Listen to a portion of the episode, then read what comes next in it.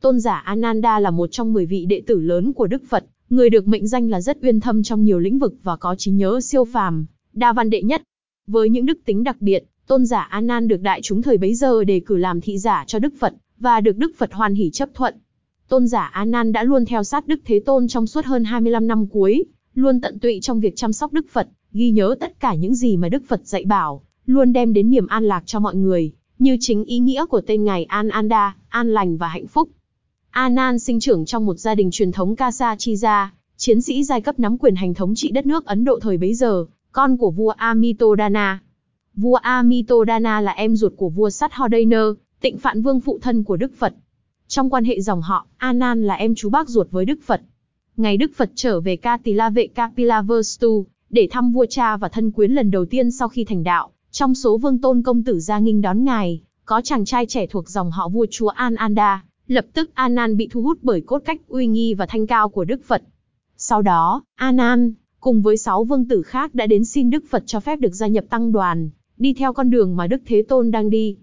Với trí thông minh có sẵn, sau khi trở thành một tu sĩ, tôn giả A Nan đã tiếp thu giáo lý của Đức Phật trọn vẹn như nước thấm vào cát.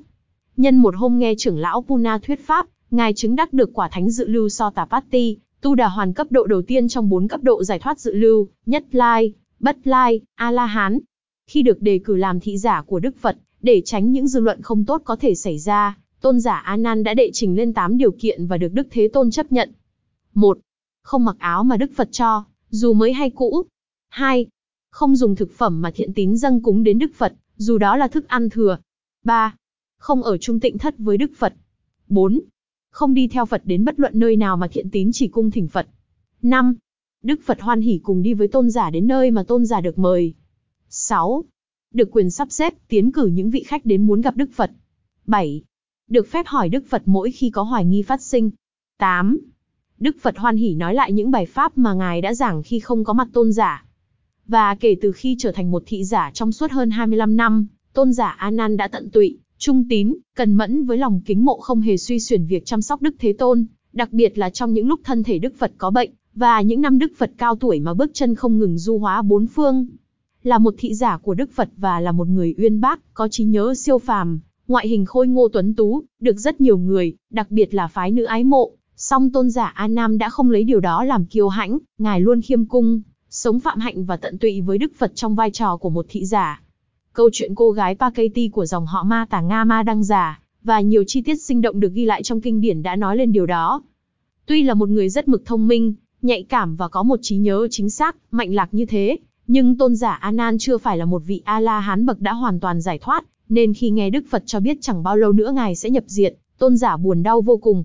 Ký ức về những ngày tháng theo sát bên Đức Phật, những hành động, cử chỉ đầy tình thương yêu vô biên, và những lời dạy đầy trí tuệ của ngài cứ tuôn chảy về trong tôn giả. Nghĩ về một mai đây sẽ không còn Phật nữa, tôn giả Anan đã ra ngoài và bật khóc thành tiếng. Đức Phật nhận biết điều này, ngài gọi Anan lại và ân cần, bảo, không nên than khóc, này An Anda, không nên phiền muộn, Như Lai đã từng dạy rằng mọi kết hợp đều phải chấm dứt bằng sự biệt ly. Hiện hữu là vô thường, luôn biến dịch. Đã từ lâu, con đã tận tình hầu cận Như Lai với tâm quý mến kỉnh mộ, con hãy nỗ lực tu tập để thành tựu quả vị A-la-hán, quả thánh tối thượng Angattarani cả gia tăng chi. Ba tháng sau khi Đức Phật nhập diệt, vào đêm, trước đại hội kết tập kinh điển lần thứ một gồm 500 vị A-la-hán, do tôn giả trưởng lão Đại Ca Diếp, Mahaka Japa chủ tọa, với nỗ lực thiền quán vượt bực, tôn giả đã chứng đắc A-la-hán và được tham dự đại hội, phụ trách trùng tuyên kinh tạng. Mở đầu của mỗi kinh, tôn giả Anan đã lặp lại lời như vậy tôi nghe, như thị ngã văn, mà mỗi khi tiếp xúc với kinh điển, chúng ta đều gặp. Theo truyền thuyết, tôn giả Anan sống đến 120 tuổi. Tôn giả Anan là một vị đệ tử lớn đồng thời là một thị giả rất tận tụy, với Đức Phật. Ngài được Đức Phật ngợi khen là người có học thức uyên thâm, có trí nhớ trung thực và bền lâu, tác phong cao quý và trí tuệ nhạy bén, ý chí kiên định và là người luôn chuyên chú, cần mẫn đối với công việc cũng như đời sống tu tập, Angattarani cả gia tăng chi. Hình ảnh tôn giả Anan là một hình ảnh thật đẹp và là một tấm gương sáng để cho mỗi người con Phật noi theo.